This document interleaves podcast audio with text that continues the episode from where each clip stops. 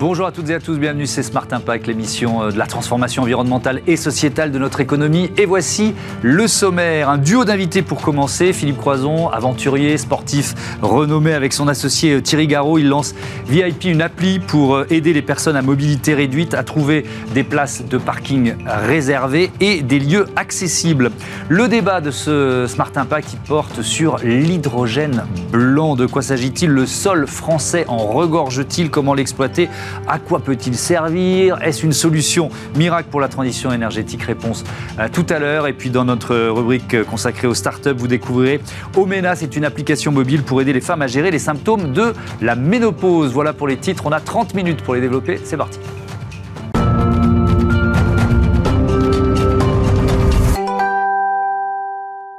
Bonjour Philippe Croison, bienvenue. Bonjour. Heureux de vous accueillir. Bonjour Thierry Garot, bienvenue à, vous aussi. Bonjour Thomas. Vous, vous lancez ensemble euh, cette euh, appli destinée aux personnes à mobilité réduite. Elle s'appelle euh, VIP. Le, nom, c'est déjà un manifeste, Philippe.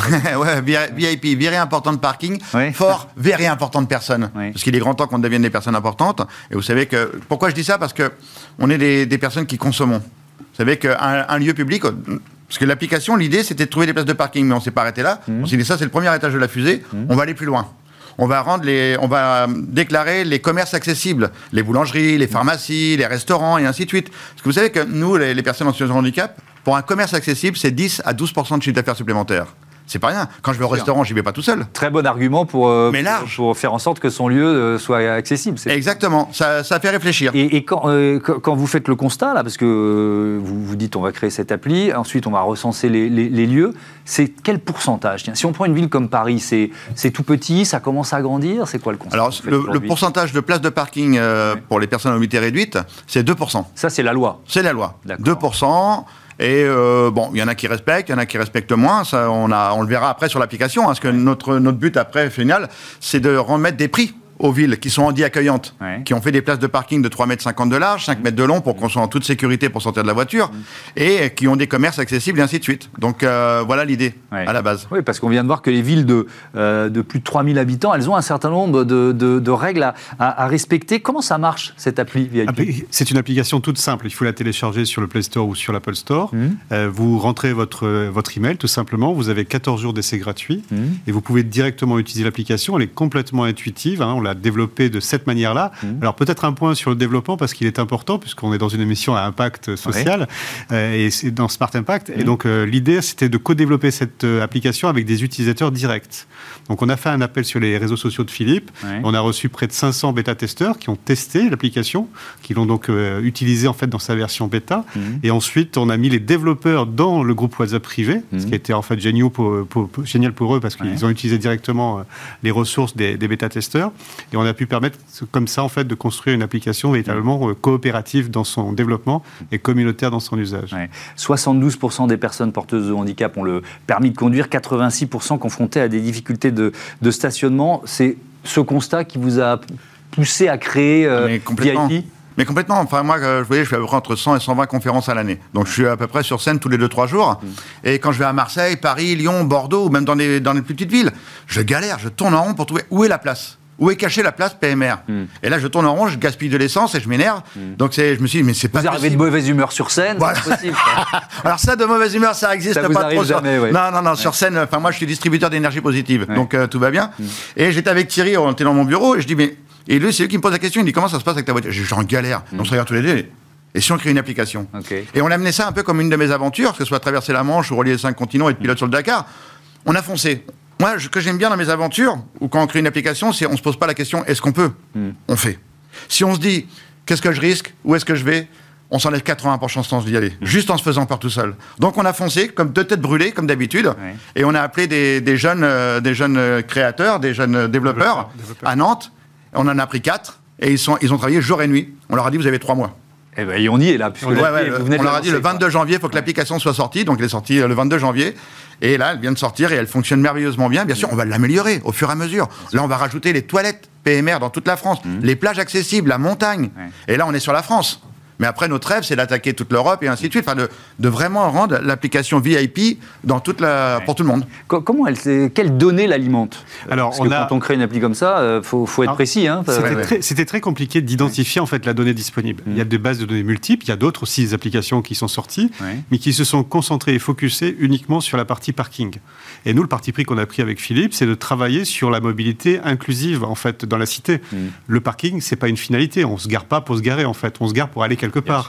Et donc, euh, on a recherché, recensé en fait les lieux accessibles, donc les commerces de catégorie 5 avec la mmh. capacité euh, d'accès, et on les a identifiés, on les a mis dans l'application. Mais pour trouver en fait ces datas-là, on a dû mixer à peu près une vingtaine de bases de données donc pour pouvoir les concaténer entre elles. Mm. Donc on a fait aussi des partenariats avec des sources libres disponibles en fait euh, sur, euh, mm. sur, euh, sur, sur Internet. On a concaténé tout ça, vérifié, et on est arrivé au chiffre de 500 000 lieux et places disponibles. Et, sur les parkings, il y a les, géants du, du, secteur mm. sont, sont, vos partenaires aussi, ils vous ont alimenté en, données? On peut faire un appel, hein, Thomas, avec venez, plaisir. Venez, rejoignez-nous en fait à tous les grands de la distribution, à tous les grands acteurs en fait du marché qui ont des places de parking, à tous aussi les commerçants, les artisans qui souhaitent rejoindre en fait l'application et déclarer eux-mêmes la place de parking qui est devant en fait chez eux, qui sont ils sont les pour leur commerce qui est accessible et pour leur commerce qui sont accessibles. Et puis mm. s'ils veulent aussi ces, ces, acteurs en fait offrir des abonnements VIP à leurs collaborateurs, ils sont les bienvenus. Mm. Les, Jeux Olympiques et Paralympiques, forcément, c'est une une opportunité. Vous vous êtes aussi lancé en vous disant il y a ça qui arrive à, Paris, ça sera un outil euh, génial pour tous ceux qui vont venir. Exactement. C'est pour ça qu'on a mis une pression monumentale en se disant on a une idée, mais il y a Paris 2024 qui arrive. Et c'est vrai qu'on a regardé ce qui existait un petit peu sur le sur Internet et on a vu des choses et on a dit non, mais là, il faut qu'on soit vraiment, excusez-moi pour ce que je vais dire, enfin, je sais pas, le WES, le WES de l'accessibilité universelle. Mm. C'est-à-dire que ce serait une application pour nous, pour les personnes âgées, mm. pour les mamans avec les poussettes, tous ceux qui sont dans une, dans une situation un peu compliquée pour se déplacer. Mm. Et eh ben, ça, ils, prendront VIP. Ils diront je veux aller à cet endroit-là, on va à cet endroit-là, et là ils verront tous les commerces accessibles. Et pour répondre à votre question de tout à l'heure, effectivement les, les géants du, du, parking nous ont envoyé toutes leurs données pour référencer tous les parkings privés qui existent en France. Parce que vous savez, il y avait un petit détail qui était important. Quand j'arrivais sur un parking privé, il, il affichait complet. Et toutes les places PMR étaient vides. Je pouvais pas rentrer dans le parking. Et là, je les ai contactés, je dis, mais c'est pas possible. Et là, on a dit, avec VIP, la personne à mobilité réduite arrivera sur ce parking, même s'il est marqué complet, il se signale et la barrière pourra s'ouvrir. La barrière pourra s'ouvrir. Exactement. On est vraiment dans le concret et l'efficacité. C'est aussi une opportunité business, les JO. C'est clairement une opportunité business. On a créé une start-up, donc, mm. euh, donc euh, une handitech, entre guillemets, hein, donc, dans, le sujet. Donc on est volontairement en fait, dans cette, dans cette mouvance-là en fait, de la Startup Nation, en fait, mm. avec l'objectif euh, d'en faire en fait, une, une pépite derrière, avec, mais, tout en conservant comment dire, une fibre sociétale, parce que les, les, prix, on les a calibrés justement pour qu'il n'y ait pas d'enjeux financiers pour. Quelqu'un qui veut souscrire en fait un, un abonnement VIP. C'est-à-dire que c'est pas gratuit mais c'est pas cher, c'est ça? Exactement, c'est le principe 2,99 euros par mois euh, sur l'application avec un lifetime deal qu'on lance pour l'application à 19,99 euros à vie, donc intégrant toutes les features qui vont sortir derrière. Mhm. Donc on est véritablement fait dans quelque chose qu'on veut rendre accessible pour tous et toutes. Les, JO, vous, allez partir, vous serez porteur de, porteur de la flamme. Ouais, j'ai reçu un mail il n'y a pas très longtemps. Hein. bah, justement, hey, je peux pas la tenir. On y va ensemble. on la tiendra ensemble j'ai reçu ce petit ce mail là qui m'a fait vraiment plaisir. C'est euh, une reconnaissance du travail accompli, mmh. euh, de l'image que j'ai pu représenter à travers le monde sur euh, la traversée de la Manche, relier les cinq continents et ainsi de suite. Et puis aussi le travail accompli avec l'académie l'Académie Philippe Croison, j'ai plein de petits jeunes qui sont capables autrement, parce que j'aime pas dire que je suis une personne en, situation de handicap, mmh. je suis capable autrement. Et ces petits gamins se préparent pour Paris 2024. C'est la première académie en e-sport privée de France. Donc euh, elle est basée à Vichy et j'ai tous ces petits gamins qui s'entraînent. Les, sites des JO, ils sont tous, c'est une obligation, ils sont tous adaptés? Oui, ouais, non, non, mais tous vraiment. accessibles, quoi. Non, mais là, je me fais aucun souci. Je me fais aucun souci. Parce que vous savez pourquoi les Jeux Olympiques et les Jeux Paralympiques sont pas ensemble? C'est parce qu'il faudrait créer un village monumental. Mmh. Donc le village, oui, il y a ce laps de temps pour qu'il soit réadapté. Et là, les, par, les, par exemple, les taxis parisiens, il y a eu 1000 plaques de taxi hmm. pour transporter les personnes PMR. Et ça, c'est chouette parce qu'il y en avait que 200 dans Paris. C'était un peu galère. Donc 1000 de plus. C'est merveilleux. Euh, Thierry Garot, euh, vous avez dit on va récompenser les, communes euh, les plus méritantes, etc. Est-ce que ça peut être un, outil comme ça, un accélérateur d'évolution d'une société? Parce que, voilà, il y, a aussi les villes qui seront en, en, queue de classement qui vont se dire aïe, faut qu'on bouge. Le législateur a imposé 2% en fait, de places PMR dans les dans les collectivités locales et dans les villes. Effectivement, mettre en lumière des villes handi accueillantes ou handi bienveillantes, c'est forcément mettre en lumière aussi celles qui ne le mm. sont pas.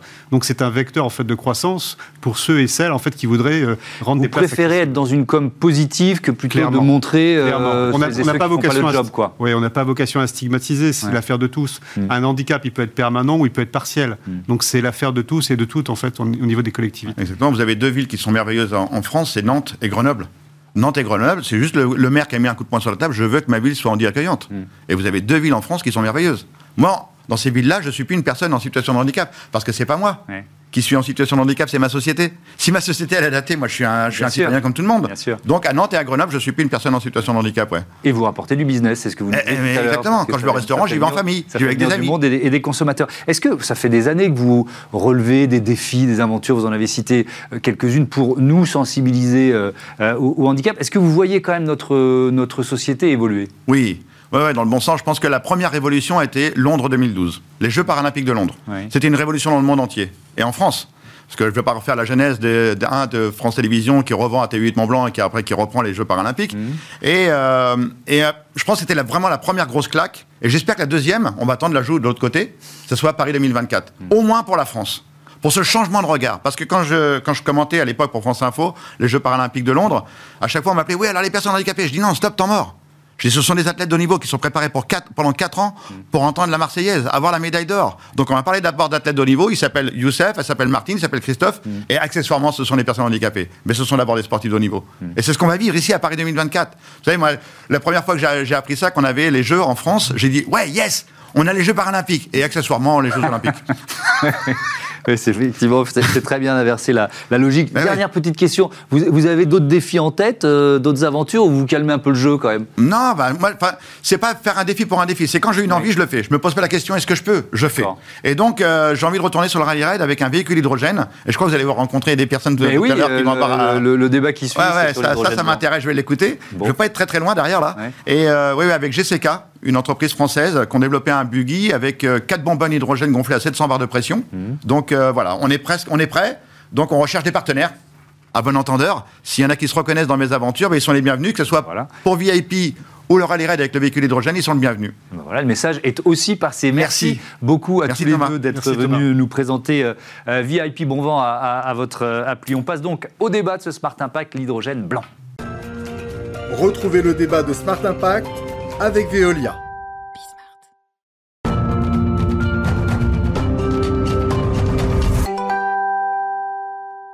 On l'appelle euh, hydrogène blanc, hydrogène naturel ou natif, et c'est ce que les anglo-saxons appellent peut-être, on verra, un game changer dans la transition euh, énergétique et environnementale. Je vous présente euh, mes invités pour en parler. Yannick Pesson, bonjour, bienvenue. Bonjour. Vous êtes responsable du programme R&D en charge de la thématique nouveaux usages du sous-sol chez IFP Énergie Nouvelle, et Christophe Ecker, bonjour et bienvenue. Bonjour, directeur de, de, la communication de Terren 6. Allez, on commence par définir de quoi l'on parle. L'hydrogène blanc, c'est quoi exactement? Alors aujourd'hui, l'hydrogène, c'est plutôt vu comme un vecteur énergétique. C'est-à-dire, il faut fabriquer l'hydrogène pour son usage. Mmh. Tandis que l'hydrogène blanc, c'est une ressource. C'est-à-dire que la fabrication se fait dans le sous-sol. Mmh. Les mécanismes géochimiques créent l'hydrogène. Et donc, si on arrive à l'exploiter, on a une nouvelle ressource énergétique. D'accord, c'est une nouvelle ressource d'énergie qui est déjà exploitée. Est-ce qu'il y a déjà des, exploitations d'hydrogène blanc ou naturel dans, certains pays? Oui, alors il n'y a qu'une seule exploitation aujourd'hui au Mali, sur le site de Bouraké-Bougou. Mhm. Mais ça fait déjà une dizaine d'années que, euh, avec un puits qui est assez faible profondeur, 200 hein, mètres, mhm. eh bien, il y a de l'hydrogène quasi pur, 98% hein, euh, de pureté. Mhm qui était exploité par le site et qui est brûlé pour alimenter, euh, brûler et faire de l'électricité, et qui alimente un village sur le, sur le site. Ok, on, commence à imaginer les, usages. Est-ce que ça pourrait changer Christophe Ecker, l'objectif de Terrain 6, c'est d'en exploiter en France Oui, absolument. absolument. Terrain 6, c'est la première société en France à avoir obtenu le tout premier de recherche, tout premier permis pardon de recherche d'hydrogène naturel euh, dans les Pyrénées. Donc euh, on a obtenu ce permis le, 3 décembre 2023 précisément. Et l'objectif à terme, effectivement, c'est euh, bah, de l'exploiter cet hydrogène, notamment en France, mais aussi ailleurs, puisque d'autres endroits dans le monde seraient prometteurs en matière de, ressources. Et, et l'idée, effectivement, c'est de trouver le système euh, pour l'exploiter et, euh, d'en faire effectivement une économie euh, et, puis surtout une énergie du futur, parce que c'est ça l'enjeu autour de l'hydrogène. Il y a beaucoup de ressources dans notre pays déjà, dans le, sous-sol français, en, hydrogène naturel? Alors, on fait partie des gens, nous, qui sommes très prudents sur ces sujets-là, puisque donner des estimations euh, avant d'avoir fait le premier forage test, c'est très hasardeux, donc on fait, on fait très attention par rapport à ça. Mhm. Euh, cela étant, euh, euh, il y a eu récemment des publications, notamment par rapport à un gisement qui a été découvert en Lorraine, qui serait hyper prometteur. Donc oui, potentiellement, on a des très grosses ressources en France, mais je dirais ce qui est vraiment important, parce que des ressources, il pourrait y en avoir ailleurs, on aurait a priori une répartition de l'hydrogène beaucoup moins inégalitaire que ce n'est pour le gaz et le pétrole, donc on pourrait en trouver un peu partout, entre guillemets. Euh, mais ce qui est surtout important, c'est quel est le volontarisme politique derrière tout ça. Mm. Puisque pour exploiter une ressource comme l'hydrogène blanc, encore faut-il qu'il y ait un soutien euh, étatique et on a la chance en France que ce soit le cas. Mm. Alors, on va continuer de faire un peu de pédagogie, même si on a, on a bien compris la différence, mais il y a tellement de couleurs quand on parle d'hydrogène qu'on peut, qu'on peut s'y perdre. Le, noir, le gris, le, le, le vert. La, la, différence majeure, c'est vraiment le fait que ce soit euh, disponible. Oui, c'est ça. Les couleurs représentent le, mode de production. Donc, comme je le disais aujourd'hui, on fabrique l'hydrogène. Mmh. Donc, quand c'est noir, ça veut dire que c'est une usine euh, de charbon qui, euh, qui va, par exemple, permettre de faire Aujourd'hui, c'est plutôt le, gaz naturel qu'on utilise. D'accord. Ça s'appelle le réformage du gaz naturel. L'utilisation principale aujourd'hui, c'est l'industrie qui a besoin d'hydrogène mmh. pour les procédés de transformation. Et donc, on fabrique l'hydrogène à partir de gaz naturel. Mmh. Une autre façon de faire de l'hydrogène, c'est l'électrolyse on prend de l'eau, mmh. un électrolyseur, et ça fait hydrogène-oxygène. Mmh. C'est ce qu'on appelle l'hydrogène vert si l'électricité de l'électrolyseur est verte. D'accord. Donc ça, c'est très intéressant parce que mmh. ça fait un hydrogène décarboné par rapport à la fabrication par le gaz naturel qui émet du CO2. Et l'hydrogène blanc, pourquoi cette couleur? C'est parce que c'est une autre façon de produire. C'est dans les entrailles de la Terre que les processus géologiques ont fabriqué l'hydrogène et donc c'est un hydrogène accessible. Euh, Christophe Ecker disait je, suis prudent sur euh, le, nombre de gisements, etc. Pourquoi? Il faut, il faut un certain nombre de caractéristiques pour qu'un gisement soit euh, exploitable? Ou est-ce qu'ils le sont tous potentiellement? Ça dépend de la profondeur, ça dépend, ça dépend de quoi? Oui, alors, je remercie Christophe d'être prudent. Moi aussi, en tant que chercheur, je reste toujours prudent. On n'a pas suffisamment de recul. D'accord. nous, on a mené des recherches depuis une quinzaine d'années, notamment des thèses, pour essayer de comprendre les mécanismes de formation. Donc aujourd'hui, on sait qu'il y a des mécanismes de formation. Donc c'est un élément très important. Mmh.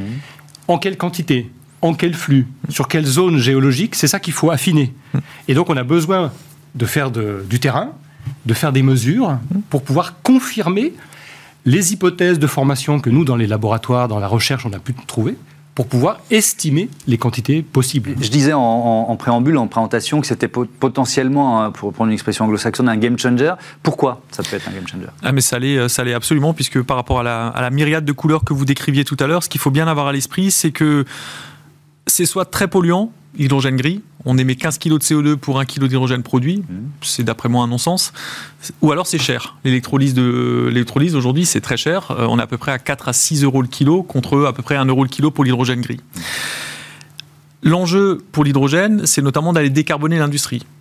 Demain, comment vous allez expliquer à un industriel qui utilise du charbon ou du gaz pour sa chaleur industrielle, qui va devoir passer à l'hydrogène, mais qui, que ça va lui coûter 10 fois plus cher, si c'est de l'hydrogène vert par exemple, qu'aujourd'hui son gaz et son charbon? Mmh il ne le fera pas. Or, l'hydrogène blanc, on est non seulement sur une ressource qui est totalement décarbonée, puisqu'elle est naturellement présente dans notre sous-sol, et en plus, on serait à des coûts de production qui sont autour d'un euro le kilo, voire même moins. Certains acteurs s'aventurent sur moins d'un euro le kilo, donc 4 à 6 fois moins cher que l'hydrogène vert. Est-ce que c'est facile à transporter? Ou est-ce qu'il faut que les industries euh, soient forcément à côté d'un gisement? Idéalement, oui. Idéalement, il faut effectivement qu'on ait un débouché euh, directement à proximité. Mmh. Après, euh, toute cette infrastructure qui pour l'instant n'existe pas se mettra inévitablement en place dès lors que euh, la filière va émerger. Donc effectivement, il s'agit de le transporter. Euh, comment on va le transporter? À quelle pression il faut, il faut effectivement voilà, l'injecter dans, les pipes? Tout ça, c'est des, réponses qu'on n'a pas encore. Alors justement, et ça pose la question des investissements publics, de la volonté des États, de l'Europe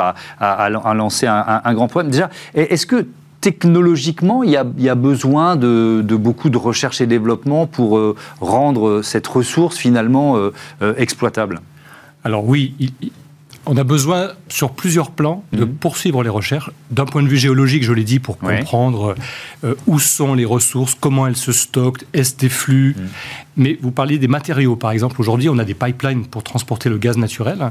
Et nous, on mène des recherches pour voir si on mettait de l'hydrogène plutôt que du gaz naturel Est-ce que les grades d'acier résistent de la même manière? Mhm. Est-ce que les niveaux de sécurité sont les mêmes? Donc ça, c'est très important pour transformer l'infrastructure. C'est pas la même chose d'utiliser une infrastructure existante ou de devoir en créer une, une C'est ça. On peut utiliser partiellement ou en totalité mhm. des systèmes existants. Encore faut-il avoir bien vérifié que tout reste compatible avec l'hydrogène et c'est un axe des, recherches qu'on mène. En décembre dernier, le, président de la République a appelé les, industriels à, accélérer justement sur l'hydrogène blanc. Euh, bon, c'est tout récent. Hein. Euh, euh, en, quoi ça peut changer la donne? Qu'est-ce que ça peut provoquer, ça, d'après vous? Moi, je pense que le volontarisme politique derrière tout ça, il répond à deux, deux enjeux de taille. C'est d'une part la transition énergétique, mm. dans laquelle on est évidemment tous engagés. Je rappelle que la neutralité carbone, c'est pour 2050. 2050, c'est dans 25 ans. C'est rien à l'échelle de, choix énergétiques. Et le deuxième sujet, c'est évidemment la, souveraineté énergétique. Euh, on est aujourd'hui euh, complètement dépendant euh, pour ce qui est de l'importation du gaz et du pétrole. Hein. On importe quasiment 100% du gaz et du pétrole qu'on consomme. C'est la, la, facture énergétique est, est, excessivement lourde. Et on se rend compte à l'aune malheureusement des événements euh, euh, récents que euh, bah, on est tributaire de, pays qui ne sont pas forcément vertueux. Donc, je pense notamment à la, guerre en Ukraine. Et, donc c'est aussi l'idée, je pense que c'est aussi de se réapproprier une certaine souveraineté énergétique. Mmh. Mais Christophe Ecker, ça, fait peu de temps que l'hydrogène blanc est inscrit dans le code minier. J'ai appris ça en, préparant l'émission de avril 2022. C'est ça. C'est-à-dire que ça n'intéressait personne? Ouais. Ah, bah, en fait, on en trouvait hein, un pétrolier. il, y a, quelques années déjà, quand il forait pour trouver du pétrole, il, il lui arrivait tomber sur l'hydrogène. Tout ça est documenté, c'est référencé. Mais comme il n'était pas valorisé, qu'on considérait que c'était une ressource euh, finalement qui était mineure euh, et qui n'avait pas de débouché, on n'en faisait rien du tout. Donc on savait que ça existait, on n'imaginait pas un jour qu'on puisse euh, réellement l'exploiter. Et il a fallu effectivement la, cette démonstration, notamment au Mali, et puis la ténacité euh, de certains et la vision de certains qui, se sont dit eh ben, allez, on va essayer, on va tenter. Et donc aujourd'hui, à l'échelle du monde, on a référencé à peine une vingtaine d'acteurs qui aujourd'hui sont positionnés là-dessus. Et, ce, ne sont pas du tout les grosses ah, majors. j'allais vous demander est-ce que c'est les géants de l'énergie Non, justement pas. Ce sont des, des, petits pionniers. Euh, à, terme, je pense que les, grosses majors iront aussi, mais je pense qu'elles vont, elles, vont laisser les autres essuyer les plâtres. Espérons-le, parce que ça serait aussi un, élément d'accélération. Euh, il faut quoi? Il faut un plan d'investissement massif, là, aujourd'hui, pour... Parce que je disais game changer, ok, mais si c'est pour dans 50 ans, c'est trop tard. Euh, donc, euh, il faut quoi aujourd'hui, d'après vous? Ah bah Alors, il faut continuer à soutenir la recherche, j'insiste, pour qu'on puisse bien comprendre, mmh. orienter du coup les, exploitations, les, recherches de sites, etc. Et puis que des acteurs économiques comme, comme vous mmh. puissent euh, avoir des permis, euh, tester, euh, analyser les terrains, faire des études pour pouvoir estimer les potentiels, voir comment se déployer. Donc des investissements de ce côté-là, et puis que tout ça soit un peu coordonné pour pouvoir avancer le plus vite possible. Vous vous donnez combien de temps pour entrer en exploitation? Ah bah Nous, précisément, le permis qu'on a obtenu nous permet là, pendant trois ans, de faire ce qu'on appelle des travaux de recherche, donc réellement cartographier le sous-sol pour mmh. savoir à terme où on, on va pouvoir fourrer et avoir le maximum de chances de récupérer de l'hydrogène. Donc ce sera la deuxième phase et donc on peut espérer sortir la première goutte entre guillemets d'hydrogène à horizon 7 ou 8 ans. Sauf si les choses s'accéléraient, parce que le président Macron effectivement se montre hyper volontariste sur le sujet. On, peut espérer que ça puisse aussi être un game changer. Donc peut-être que ça pourrait aller euh, plus vite, mais aller raisonnablement, pas avant, euh, pas avant 5-6 ans. Hmm. Merci beaucoup, merci à tous les deux d'être venus nous, nous, parler des potentialités liées à cet euh, hydrogène blanc. On passe tout de suite à notre rubrique Startup, c'est Smart Ideas.